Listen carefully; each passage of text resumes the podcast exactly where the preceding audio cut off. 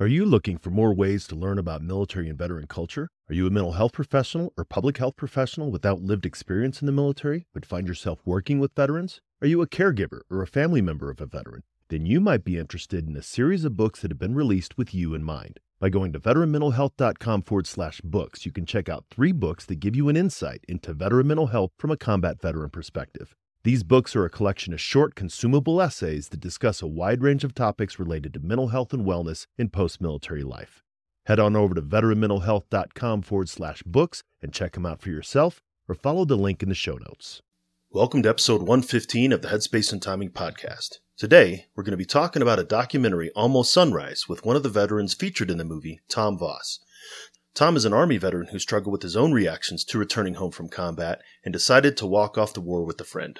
When my uh, platoon sergeant was killed in action, I was I was given the day off, and I wasn't there for years and years. I beat myself up about why did he die and why didn't I? You know, he had a family, I didn't. I deserved to die, he didn't. These types of feelings I, I harbored in myself, and it would just be like a reel playing over and over and over again in my head. You know, what could I have done differently if I was out there? That was a, a big one for me that I really tried to tackle when I was walking across the country and really process that. Before we kick off the interview, I'd like to bring you a quick message from Dr. Barbara Van Dahlen, founder and president of Give an Hour, about an event that's coming up June 9th through the 15th. I'm Dr. Barbara Van Dahlen, founder and president of Give an Hour and the Campaign to Change Direction. We want everyone to join us the second week of June for a week to change direction and the Change Direction Jam. Together, we're changing the culture of mental health. Events during the week can happen anywhere and everywhere. We're so excited to work with IBM to create this global discussion. Mark your calendar, register, and join us to change direction. Go to changedirection.org. That's changedirection.org to learn more. Here at Headspace and Timing, we'll be joining Give an Hour during that week. The podcast episode that week will be with Dr. Van Dahlen, and that week's blog post is going to focus on the campaign to change direction. Longtime listeners will know that our mission is to change the way that we think and talk about veteran mental health, and the campaign to change direction is doing exactly that. Make sure to check them out at changedirection.org.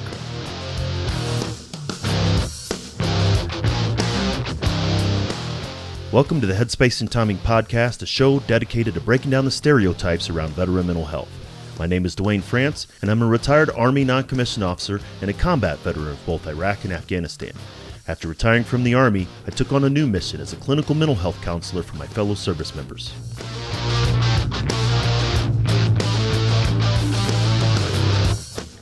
If you served in any branch of the military, then you're familiar with the M2 machine gun, the 50 cal.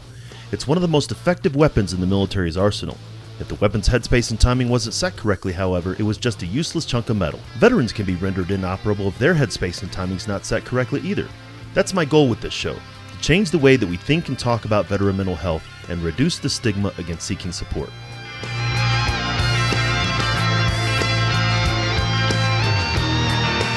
Each week, we'll talk with mental health professionals, veterans, and those who support service members, veterans, and their families. We're going to have real and honest conversations about a topic that most just don't like to talk about veteran mental health. Let's jump into this week's conversation.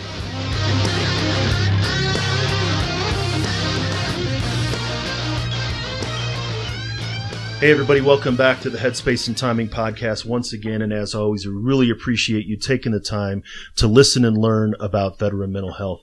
Um, I, I, always say that I'm excited when I have uh, guests on the show. Uh, and again, I really am excited to have today's guest on the show. Uh, you know that we often have mental health providers, uh, we often have veterans, um, and, and occasionally we have had movie stars, uh, of which um, today's guest is arguably one of those. Uh, so, today's guest is uh, Tom Voss from the documentary Almost Sunrise. Tom, welcome to the show. Thanks for having me. I appreciate it. Yeah, absolutely. Um, again, as, as we've been talking, um, I'm a big fan. We, we actually had a screening of Almost Sunrise here in Colorado Springs. Uh, you've been doing a lot of work um, on the movie, and and, and definitely um, a, a, big um, theme about that is moral injury, and we'll get into that. But I'd like to give you an opportunity to tell the audience a little bit about yourself. Sure. Um, a little bit about myself. I served in the United States Army from 2003 to 2006. Uh, as an infantry soldier. So I deployed to Mosul, Iraq from 2004 to 2005. Um, so while I was deployed, uh, my platoon sergeant was killed in action. My squad leader was killed in action. Um, you know, we had a, a pretty rough rough go of it um, over that time. So that really had an impact on me. So when I when I came back from my time uh, from active duty, I was pretty I was pretty lost, and I was pretty uh, you know I struggled a lot to even comprehend kind of what I experienced over there. You know, I joined when I was 19, got out when I was 21. So, you know, you really compare yourself when you get back to a lot of your friends and a lot of your peers. And at that time, my friends were already, already graduating college. So I felt like I had to play catch up. So I had to get my own apartment. I had to get my own job. I had to get uh, enrolled in school. And like, I really uh, tried to dive into life again without really uh, taking a step back to kind of process what I had experienced during war. Um, so years go by of just struggling. So I found myself in this cycle of uh, being okay for a while and then crashing and burning and then picking myself up and then getting back to it and then crashing. You know, I just kept doing this over and over and over again until finally I got to the point of where I, I really couldn't stand, um, you know, being with myself or being alive. So I thought uh, at that time and, and really started contemplating suicide. So, as part of a deal I made with myself, it was, um, you know, I really needed to give effort and give everything a shot to really try to get better. And um, that was kind of the deal that I made. I'm like, I'm not going to kill myself until I really give in the effort to try and heal myself and try to like all the different therapies that I can to really, you know, put in that effort. So part of that was um, taking the time to be with myself and process a lot of the stuff that I went through. So that ended up being um, walking across the country. So myself and another Iraq War veteran, we left from Wisconsin and walked uh, around 2,700 miles to California uh, by foot with uh, just rucksacks and and really uh, in an effort to really process and comprehend um, the impact of war.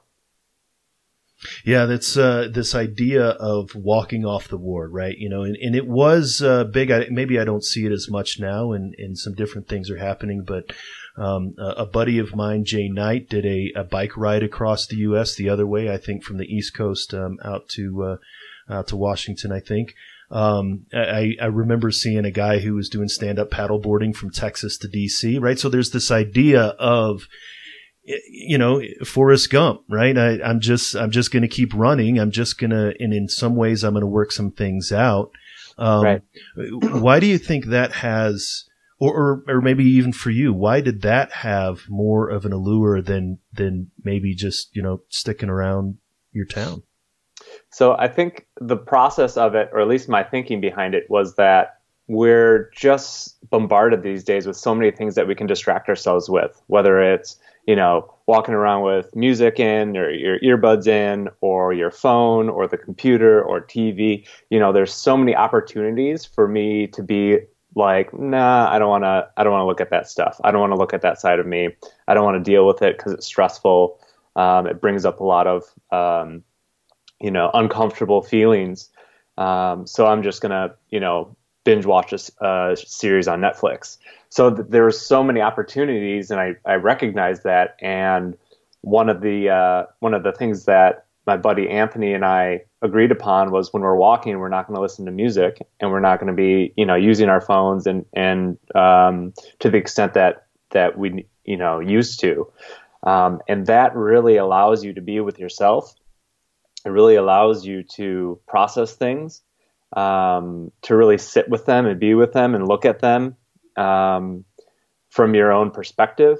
And I think that is what everyone is going for. So, you know, whatever the activity is, whether it's paddleboarding, whether it's walking, whether it's biking, you know, you it's just you and yourself. And um, you know, for some people, that's really, really uh, scary to be there.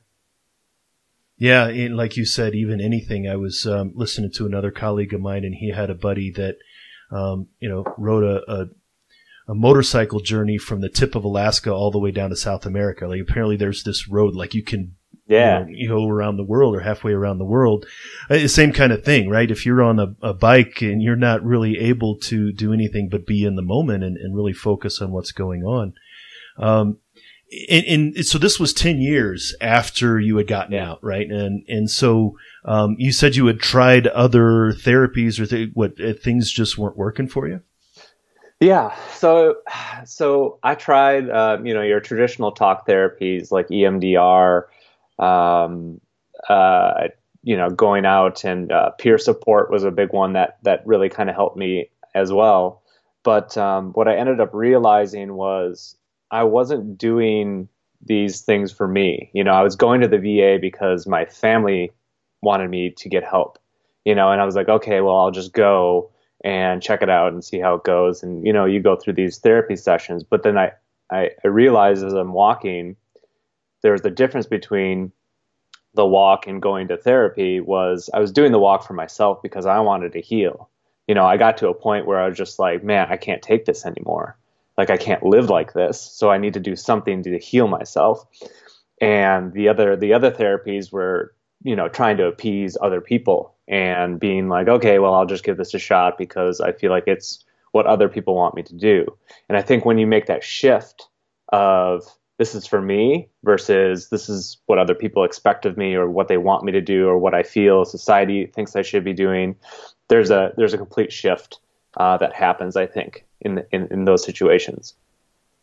You know, that's uh, that's exactly right. I think there's a difference between you know getting thrown in the pool, learn how to swim. If you don't learn yeah. how, want to learn how to swim, you're just gonna you know sink to the bottom. I mean, obviously, to, totally. And and so there does have to be some buy-in. You know, and again, I even commend you to say I'm going to try everything because, as you well know, and I know that a lot of veterans don't get to that point. They think they've tried everything, um, right. and so this was a uh, this was a pretty drastic um, effort to to just say, you know, this was it, and, and I need to to do something about this. So so how did the the documentary come about um, along with the walk?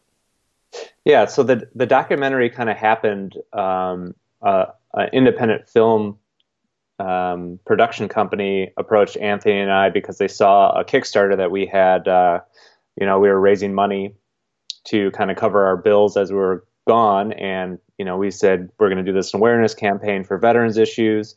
Uh, we want to, you know, use ourselves as an example of, you know, what's going on in the in the veterans community and how, you know, veterans and their families are are suffering in silence.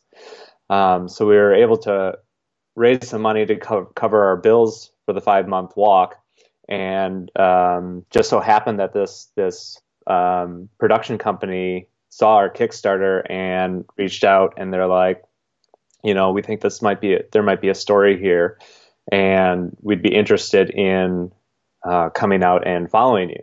So right away, you know, Anthony and I were, you know, that's like red flag for us because we know that a lot of veterans, um, you know, are used as political props, and you know, for other people's, um, you know, whatever motives that they have, that they want to, you know, look like they're patriotic by supporting veterans, but then don't in the end. So that's, you know, it's really. Uh, clear clear to us. So we were very kind of apprehensive at first of letting a, a, film crew come with us because one, we thought it you know could potentially take away from our our own experience if you have you know cameras in your face the whole time. Um, but we we sat down and kind of actually. It's funny. We kind of turned the tables on them and started interviewing them. You know, it's like, what are your intentions? Because you never know how, you know, someone's going to edit uh, things, and you know, over five months they could have made it you know any way they wanted to.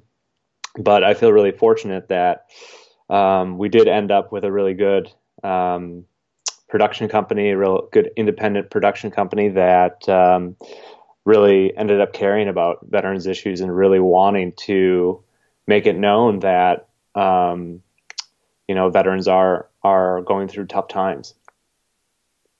Yeah, and you know, and and I get this idea of you know if we don't do this, then maybe this is a story um, that maybe other veterans need to hear. This is one of the things right. that when veterans step forward to talk about their own mental health journey, yeah, it's uncomfortable, but the idea that supports them is like, yeah, but if if what I say can help even one of my brothers or sisters, then you know, then maybe it'll all be worth it. My discomfort will be worth it.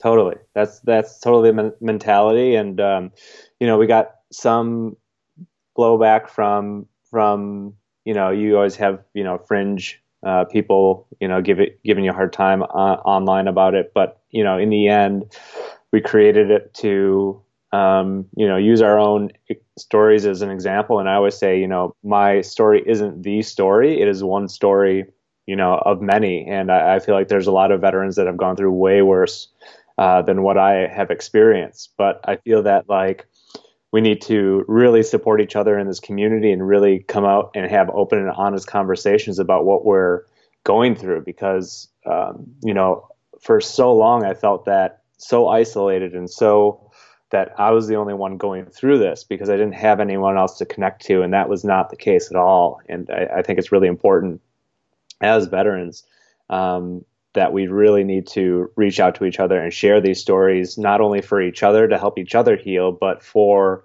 uh, educating the general public about what war is like. Um, so we can really, really um, make better decisions about uh, going to war in the first place.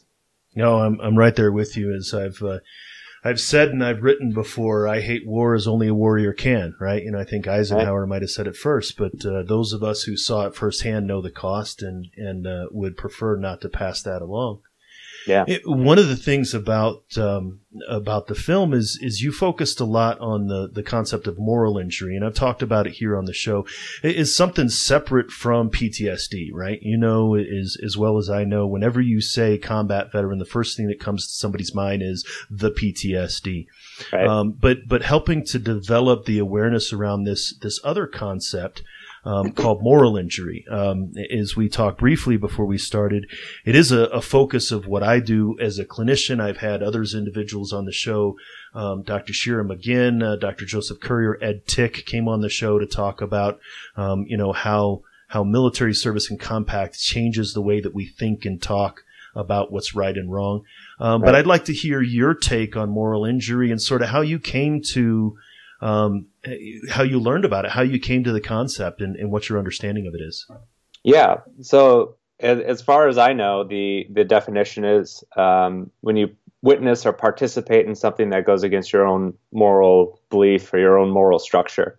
Um, so I uh, came across that concept after after the walk. It was a, actually a David Wood article. I don't know if you've read any of his stuff, but um, he has a great three three part series uh, on Huffington. He was a, ended up being a Huffington Post article, and it was a great three part series on moral injury, the concept of it, and um, you know how it impacts veterans coming home. So that was the first article that I ever read about it, and it really clicked with me because it, it's you know I got diagnosed with post traumatic stress disorder in 2008, so it um, it didn't really resonate with me though because it's like okay like I have these symptoms in this symptom cluster and I fit the I fit the bill, but like I don't I don't feel that way uh, inside. Yes, I had these symptoms, but there's something more to it, and this was um, building an understanding of moral injury and okay, uh, you're in a combat zone and whatever is um, right and wrong back home, that's all out the window, right? And now we have this, these other rules to play by, and you witness and you participate and you see what happens in war, and then you come home and then you're thinking, okay, what did I participate in? Was I justified in doing this? You know, and and also a really good example too is is getting orders um, or not getting orders. This example that, I like to use that my buddy Anthony experienced on his deployment was that he was going out on a mission and they were getting mortared, so he stopped. Uh, the, the convoy had to stop before the you know be, so they couldn't go out while they were getting mortared.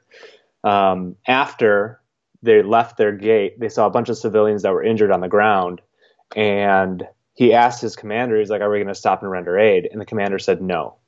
So he's like, "I don't know what happened to these people. I don't know if they all died on the on the street. I don't know, you know, what's going on." But for him, he's like, "We should have stopped and helped. You know, we should have stopped and helped these civilians who were injured." So that's the kind of conflict that happens, you know, over and over again in in a combat zone. So you really uh, don't really have time to process it too much in that situation because um, you know, you're you're on 24/7 and you're moving and you're on to the next mission. And, but when you come home, you have time to reflect and stop. And you know, is that the type of person I am? Um, you know, w- what kind of person am I now? So it's like you look at the concept of like moral scaffolding. You know, moral injury kind of reduces your moral structure to the ground, and you have to really sit back and think now what kind of person am, am I? What kind of person do I want to be? Um, is that who I am or who I was? And a lot of these questions cause a lot of conflict, internal conflict. You know, I hear from veterans, and, and yes, um, there's that about themselves, but it leads to distrust, distrust because they say, well, if if that could make me do that, that other person over there, they could also, you know, do horrible things because we know we know that humans can do horrible things, and now I don't trust right. anybody because anybody can do that. Right, right, and and even um, I'll give an example of something that I experienced. Um, you know, we had a uh, we had a situation where a truck was closing in on our on our convoy, and you know we had to render. We went through the whole you know ROE rules of engagement, and then ended up having to engage the windshield because he just would not stop, and he was barreling down in a dump truck so anyways you know this guy ended up with two sucking chest wounds and you know we were trying to render aid to him. Um, he was not a threat. He just didn't stop. And um, my platoon sergeant at that time walked up and just looked at him. He's like are we done here? You know as we are trying to like save this guy's life. So you know for me i'm just like man like how you know how cold of a reaction. You know we're supposed to be here, you know, not not only you know fighting, but also helping you know the civilian population as well. At least from my point of view, um, wherever we could, um, when it was possible. So that for me, you know, it still sticks with me today that someone could, you know, see someone in the process of dying and, um, you know, another human being and just be like, you know, can we, can we get on with it already? so that's another one. Right. You know, and, and, and yes, there are those, um, uh, very, very large. I mean, and those, those aren't even the biggest ones, right? You know, um, sure. I, I, usually talk about, um, you know, back in 2011, uh, you know, the, the videos of the Marines that were desecrating the, the enemy remains, right? You know, and, and everything that, you know, that, that they were urinating and they filmed it and they put it online and all this other thing that, that when I talk to veterans, they don't say I'm okay with that, but they say I understand how they got to that place in their head sure. at that moment. If these guys had just taken the lives of their, you know, so um, those are the very, you know, high end, the egregious, the the Abu Ghraibs and the My Lai back in Vietnam, um, right? But then you have these, and they're not mundane, they're not every day. Um, but you also have the, the lower level moral injuries and the fact that there were no stop signs in Afghanistan. There's no speed limits. There's no one way street. And right. so if you're operating, and you, you said this before, the rules that were in, you know, back home go out the window. If you're operating in a land of different rules and laws, and now you have to come back to a nation where you have to stand behind the little old lady in the checkout line writing a checkout that you're used to operating in a different way and so it, it's like your your sense of right and wrong can be knocked off on a bunch of different levels. Right, and on top of that too, there's like um, kind of this this disdain, I think, uh, for the ignorance of war. I think in the in the civilian population. So I feel like there's a lot of like resentment that uh, I had to experience this, and you know now I'm standing behind someone in line complaining about their coffee not being hot enough you know it's like it's not the reality of what's going on in the world so that i think there's some resentment as well that um, some veterans hold on to where it's like you guys have no idea you know what's going on in the world and you have this you know the the term ignorance is bliss right? It, it's just like you know there's a you know at least for me it's like you know i had to experience this and now i have to like you know, sit in a college class with 18 year olds talking about the Iraq war. Like, oh my God, I'm going crazy. so, well, yeah. And, and there's that idea of uh, we open our eyes to, to arguably what is more important. This is another thing, you know, veterans yeah. will, will think on a more global scale because we are, um, exposed to different cultures. Um, right. and then, you know, arguably ignorance is, is wrong. And then we have opened our eyes to a right thing. And that's not necessarily a moral injury, but it does have, um, moral frustration. Totally. yeah, I agree with you. And, so you you had mentioned before that you had been diagnosed with PTSD, but it didn't really ring well or, or sit well with you. And I've heard this before. I actually had a, a, guest on the show, David Smith. He was a Marine, Fallujah, I believe, because they usually were in Fallujah. That's pretty much where they were. But uh, Dave was uh, on the rooftop, and it was night, and there was a raid, and um, there somebody came through the alley where they shouldn't be. He gave the challenge and password. They didn't respond, so he took a shot. Turned out to be another Marine. Horrible, mm. right? And he um, the, the, guy survived, and and they they um, you know um, they passed it up later, right? But as he and I were talking about this, he was like, it was the same thing. I, everybody had told me it was all PTSD, PTSD, PTSD until I heard this term moral injury. And that's when yeah. the light bulb went off. It right. wasn't that I shot him. It was that I shot him. Right. And right. so I'm interested to hear how, how that shifted for you when you, when you learned about moral injury, how that how that became to say, yes, that was that, what I'm going through. Yeah. I mean, I think the post traumatic stress disorder is, is so, is so clinical that it really, I feel it kind of takes the, the humanity out of, out of the experience. So, um, you know, also, I don't think you can medicate moral injury. So it's, it, it, it manifests as grief, guilt, shame, um, these types of things you can't, you know, wipe away with antidepressants or anti-anxiety medications or sleeping pills or you know all the things that I was I was put on. So I think the beginning of it was when I was on all these medications and, and, there was still an underlying something's there, right? So I'm like, okay, these, you know, this is not, medication is not working for me. So um, I think once I kind of read about the concept and I was like, uh, okay, so this this makes more sense to me because, um, at least for me personally, I was raised Catholic, so a lot of um, you know the the underlying the very first thing you're taught is it's not okay to kill someone or take another life. So right out right out of the gate, you know, you make that connection with like, okay, well, that's something I had to do, or you know, something I had to see, or something I had to do in uh, a combat zone. So you know how do i process that or or how do i how do i even begin to forgive myself um, for the things that I've seen and the things that I've participated in and the things that I've done. So I think that um, when once I started gaining an understanding of moral injury and uh, really applying it to my situations, I think it gives a, um, more depth to um, our situations as veterans and uh, trauma in general. So I think moral injury and post traumatic stress can occur at the same time, and I think they run parallel. And I think that, at least for me in my situation, it was like po- the post traumatic stress symptoms happened, you know, started manifesting two years into getting home. Um, you know, destroying relationships, you know, abusing alcohol, um, you know, panic attacks, flashbacks, these types of things. And I think that is due to a conditioning that we experience in war, right? We're in heightened sense of danger pretty much 24 7 for a year straight. It's hard to kind of turn that off. But I think at the same time, when you come home and then you start processing, you know, okay, what did, what happened?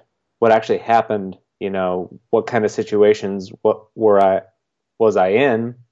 Um, that's when you the moral injury I think starts to surface. And I think as time goes on, post traumatic stress kind of lessens. Not that it not that it goes away and not that it, you know, gets better or that you're quote unquote healed from it, but I just think they kind of flip flop to where now now I'm really processing um, on a moral level what what what did I participate in and what did I do, not only as a person, but you know, in my community. And here's another thing that really um, that I think is a pretty big conflict is a lot of veterans come home and they're they're greeted as heroes, but I didn't feel like a hero at all really when I came home. I'm like I I went there to do my job, and the job you know that we had to do was you know you know pretty grimy and we you know we were out there we're kicking indoors all that kind of stuff and i'm like you know that for me that didn't really meet the definition of hero and now i have you know you have your community kind of putting you on this pedestal of being a hero, and you might not necessarily feel that way. Again, this idea of what I believe to be true and what others believe to be true around me, they don't connect. And that, that right. is really, it's, it's this, in know, the moral compass, right? You know, and, right. and, and, and my true north on my moral compass and veterans true north on their moral compass, um, is, is changed by their experience. Um, I don't know how you grew up, but when I was 17 years old, it wasn't okay to point a gun at somebody's face and tell them what to do. Then, yeah. you know, when you go to war, that becomes expected that you point a gun at somebody's face and tell them what to do. And now you have to come back um, and and not be that way. Um, it's something that you had said about PTSD being clinical. You're absolutely right. There is a list of, of diagnostic criteria as if we would diagnose diabetes. There is a list of criteria. And I, as a clinician, I recognize that. And, and there is a, there's a code in a book somewhere that says you have this and there is medication for it. Uh, but that's not the case with other aspects of, of veteran mental health and especially uh, moral injury. Mm-hmm. Um, I describe um, PTSD as an injury of the behavior, it has a neurological basis. You know, a loud noise goes off, I hit the floor, whatever it is, right? So there's a trigger sure. and response. It's it's much more complicated than that, but at the basic, that's what it is. Um, traumatic brain injury, again, a very large um, uh, issue with returning veterans, is a, a physical injury, right? I, I, I, bruise my brain, I bruise my elbow, but you've mentioned it before about moral injury being an injury of the soul, right? And you can't medicate the soul. Um, you you have to come to terms with it. There's I, I boil it down to this idea: is PTSD is a reaction to what happened, whereas moral injury is a reaction to why it happened. That's great. That's great. And uh, to quote my my buddy Anthony, he always use, uses this one. it's really great. Is um, he said PTSD is is what wakes me up in the middle of the night, and he said moral injury is what keeps me from falling asleep in the first place. So it's uh, it's a nice um, yeah. I really I really enjoy that. That makes makes it really clear. So now that you have learned about moral injury and and you know and you talk about it a lot um, how do you see the clinical community responding? Because i see it responding in a certain way but i'm interested to hear your point of view.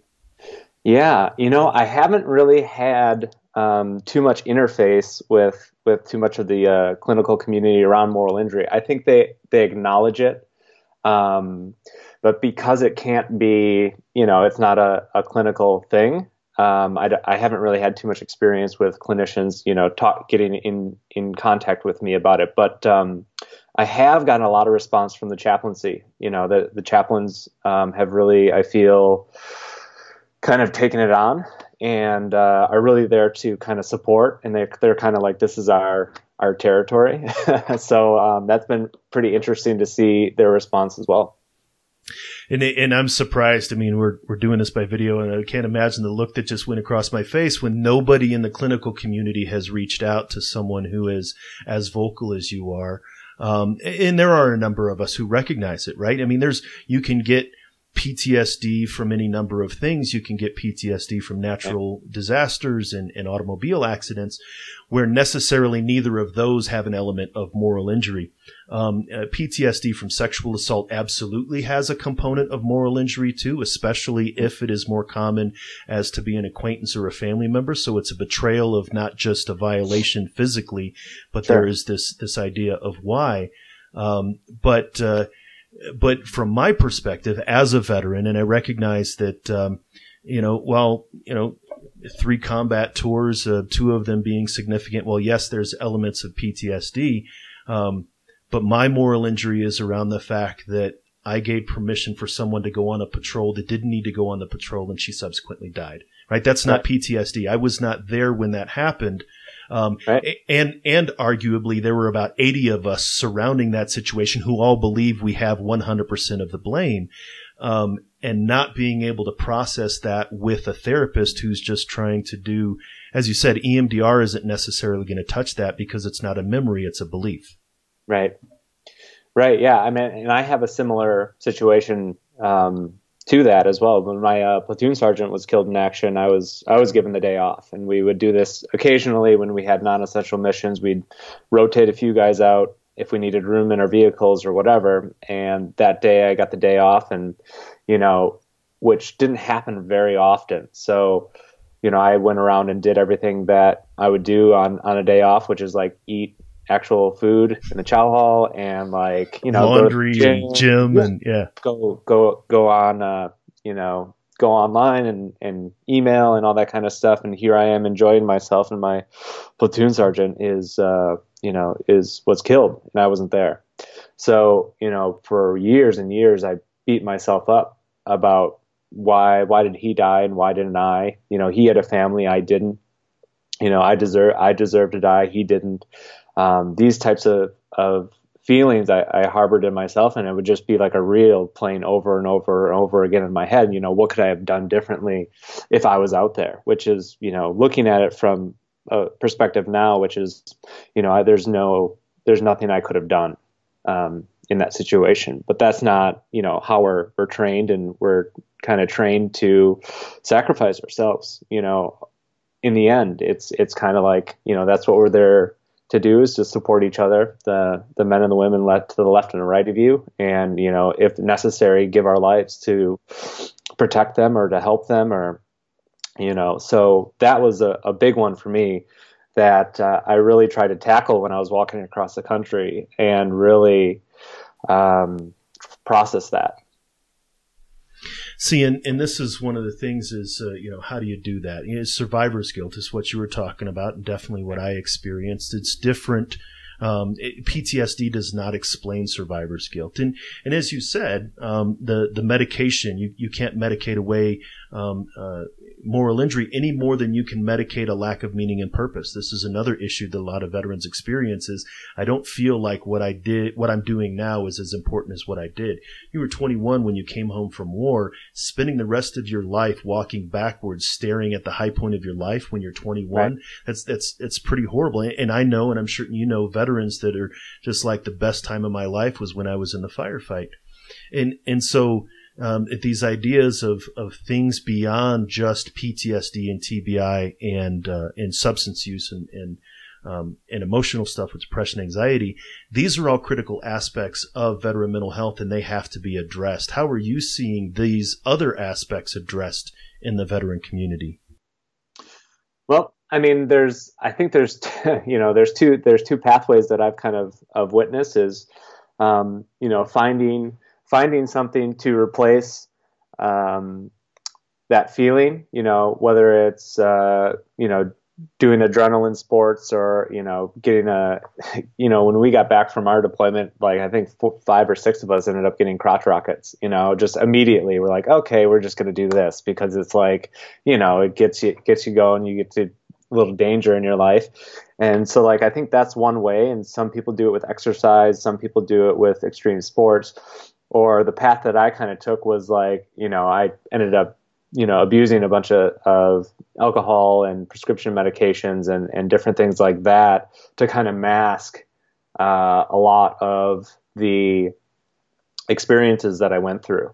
So um, either way, I think you're you're you're trying to just replace or mask over um, the actual traumatic events or the actual experiences um, with something you know external, and it all really needs to you know be addressed by you. And you have a saying um, you know what what you resist persists in your life.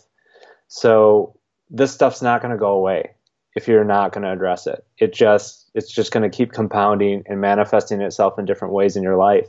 And i think um, you know for for the listeners out there it's you know it's kind of a you know it's a it was a wake up call for me to be like look you have i have to address it yeah there's no other option so if um, if, if, veterans are listening to this and they're like, you know, this this sounds, you know, right. Uh, what kind of resources do you usually point veterans to if they're wanting to learn more about veteran about moral injury? Um, well, first of all, I mean, you can check out the documentary that I was in. You can rent it on iTunes and uh, it's on Amazon as well. It's like a couple bucks to rent it, so that that can give you a good understanding of you know some of the stuff I've been talking about in a you know in a more um, interesting way. So it follows me across the country, my, myself and Anthony, um, as we walk, and we kind of um, do this processing on camera and really try to be open and honest about our experiences. And on top of that, there are some really uh, there's some some good literature out there. I don't know if you've ever heard of uh, the book "The Body Keeps the Score."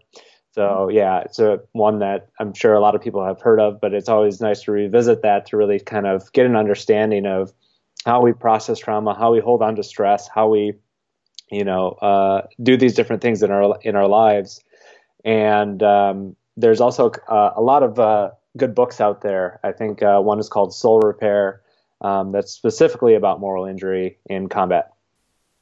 Oh, that's great. And uh, yes, I, I, am a, a firm believer believer of uh, embodied emotion. It's it's really what uh, Levine is talking about there. In, in the body keeps the score is how how trauma is trapped physically in our body. You know, right. I'll I'll ask veterans, you know, what does anger feel like, and they'll try to tell me what they think about anger or what the you know what the cognitive uh, and, and, people just aren't aren't focused on how it physically feels um, and, right. and, this is one thing when it comes to um, when it comes to to walking you know as long as you did but any kind of physical exercise you're just too tired to be emotional about stuff right you're right. just you're so worn out that that now you can access these um, these memories and these thoughts because your body is just like I I just don't have the energy to cry anymore Right, right, and that's and that's when you can do some really good work. So whether it's walking, and uh, I, I, you know, the last couple of years I've really kind of dove into uh, the physical practice of yoga, meditation.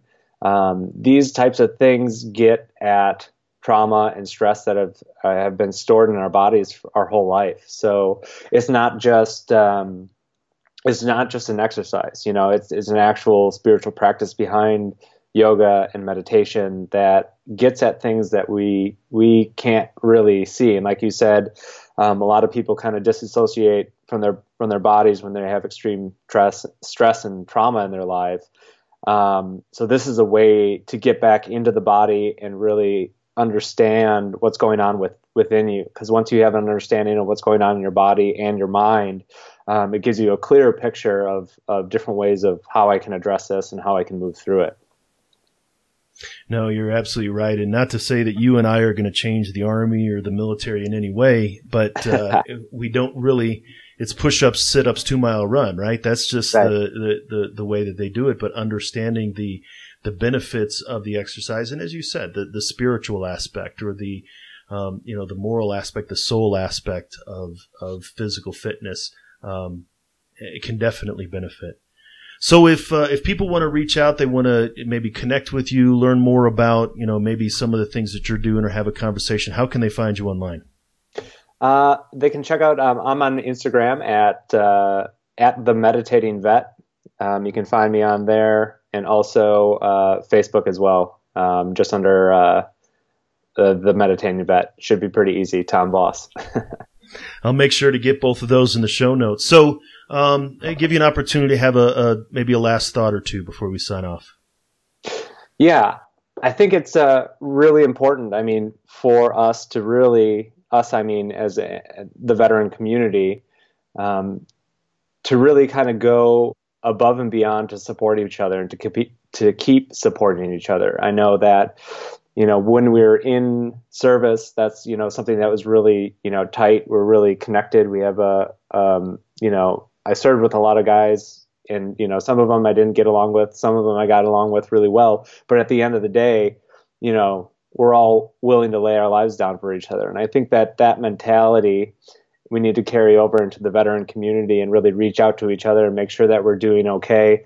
You know, buddy check. I mean, call call the people that you served with, reach out to them online, see how they're doing. Really, we need to get this network moving and working and uh, supporting each other again because I think the uh, you know the suicide epidemic that's going on right now is is really unacceptable and it's totally preventable. And I think you know unfortunately it I think it's falling on us the veteran community to really take care of it because I mean we're seeing a, a complete failure I think um, overall from from large entities. And I think that if we can, you know, if you can reach out to two or three people that you served with, or two or three veterans that you know, and you know, within your own bandwidth, you know if you can you can do that and you know keep in contact with with uh, your brothers and sisters, I think I think we can make make progress with that. No, you're you're absolutely right, and I appreciate that you brought that up with the uh, the suicide epidemic, and it, it even goes to our conversation so far. Um, is um, and I've said it often. Longtime listeners know that if I walk in the doctor's office with a runny nose, I expect the doctor to tell me if it's the flu or allergies because they're going to treat those differently. Now, right. if I walk into a therapist's office and they say combat vet, all you are is PTSD and it's actually moral injury, then I'm treating the wrong condition. I'm right. not treating the thing that, that needs to be treated and ultimately perhaps moral injury may be the thing that takes them to the point of suicide when they're getting all of the PTSD treatment they need. Correct. Right. This has been great, Tom. I, I really appreciate you coming on the show and, uh, and I hope to have you back again sometime. Yeah, my, my pleasure, and I'm happy to come back.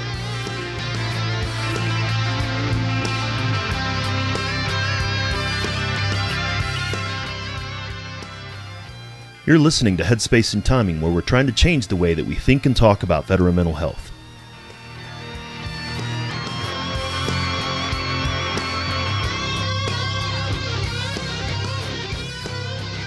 One of the terms that Tom mentioned in this episode is moral scaffolding. Scaffolding is the way that we integrate incoming information with information that we already have. We build what we learn on top of what we know.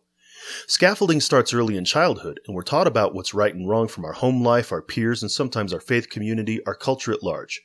What Tom's talking about is how we learn things in combat that don't fit well with what we already know. For example, his buddy learned from an early age that we're supposed to help people that are hurt, but he learns from his patrol leader that he is not supposed to help people who are hurt when they have to get out the gate. Or Tom might have learned that he's supposed to be compassionate to others, especially if a mistake was made, like when the driver of the dump truck didn't stop but his platoon sergeant demonstrated how compassion is not always an automatic response. This is the key element of moral injury. What we believe to be right and wrong in the world has been changed by our experiences. Doesn't mean that we're monsters. Tom also mentioned the writer David Wood in our conversation. In his book, What We Have Done, The Moral Injury of Our Longest Wars, Wood says this about moral injury. It does not mean that service members did something immoral, it means that they have violated their own sense of morality. I think Wood's explaining a key differentiation when it comes to moral injury. Maybe the violation occurred willingly, if unconsciously, or maybe it happened begrudgingly, like being ordered to move on and not help wounded casualties. Either way, the guilt and shame that we continue to carry around what was done or failed to be done can be as significant as the reactions to trauma. If you want to learn more about moral injury, take a look at the resources that we have on the Headspace and Timing blog by going to veteranmentalhealth.com forward slash moral injury. Thanks for taking the time to listen. If you want to find the show notes for this episode, go to veteranmentalhealth.com forward slash HST115. If you want to show your support for the work we're doing, make sure to leave an honest rating and review on the podcast platform you're listening to. We're always looking for guests, either veterans or those who support them. You can drop me a line at info at veteranmentalhealth.com to recommend guests, or you can go to veteranmentalhealth.com forward slash guest to fill out a suggestion or request.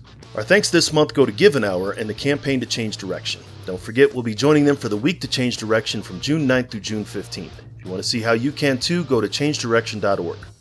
A Week to Change Direction will happen anywhere and everywhere people and organizations want to be part of this change. Give an Hour will provide toolkits with suggestions and ideas for how you or your organization can participate in a Week to Change Direction, or you can create your own. Just a reminder that the guests and information in this show are for educational purposes only and not meant to be considered professional advice. While I am a therapist, I'm not your therapist. If something you've heard makes you think that you should talk to somebody, then reach out to do so. I'd like to thank Doc Todd for giving us permission to use his track Not Alone from his album Combat Medicine. Doc's trying to bring the discussion about veteran mental health out of the darkness and into the light, and you can see all of his work at therealdoctodd.com. Be on the lookout for another great episode, and until then, remember, veterans, you're not alone, ever. The struggle is real. Found a feast and lost a soul. Eventually, my drinking it got out of control. There in darkness, I roam, struggling to find home. See, suddenly death didn't feel so alone. 22 a day, destination unknown. It could have been avoided if you picked up the phone, but now you're gone. So I guess all we get is the tone. Nothing but bone weeds, overgrown, pushing up stones. I've triumphed over enemies,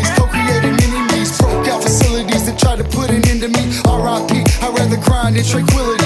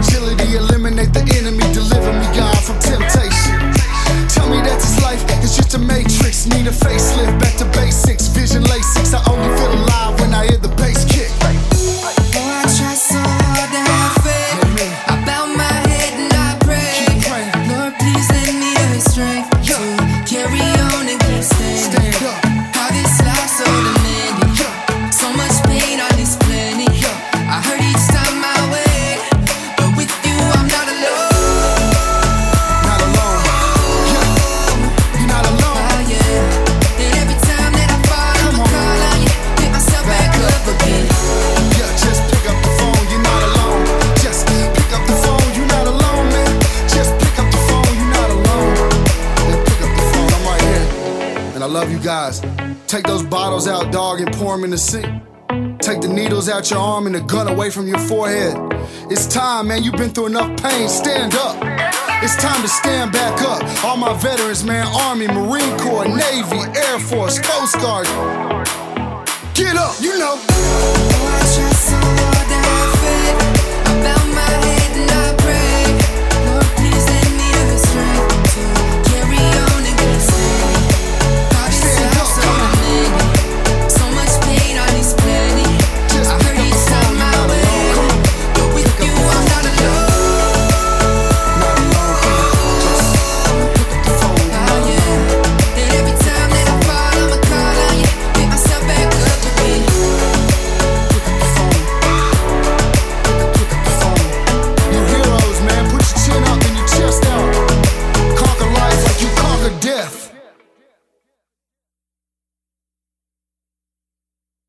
You looking for more ways to learn about military and veteran culture? Are you a mental health professional or public health professional without lived experience in the military but find yourself working with veterans? Are you a caregiver or a family member of a veteran? Then you might be interested in a series of books that have been released with you in mind. By going to veteranmentalhealth.com forward slash books, you can check out three books that give you an insight into veteran mental health from a combat veteran perspective.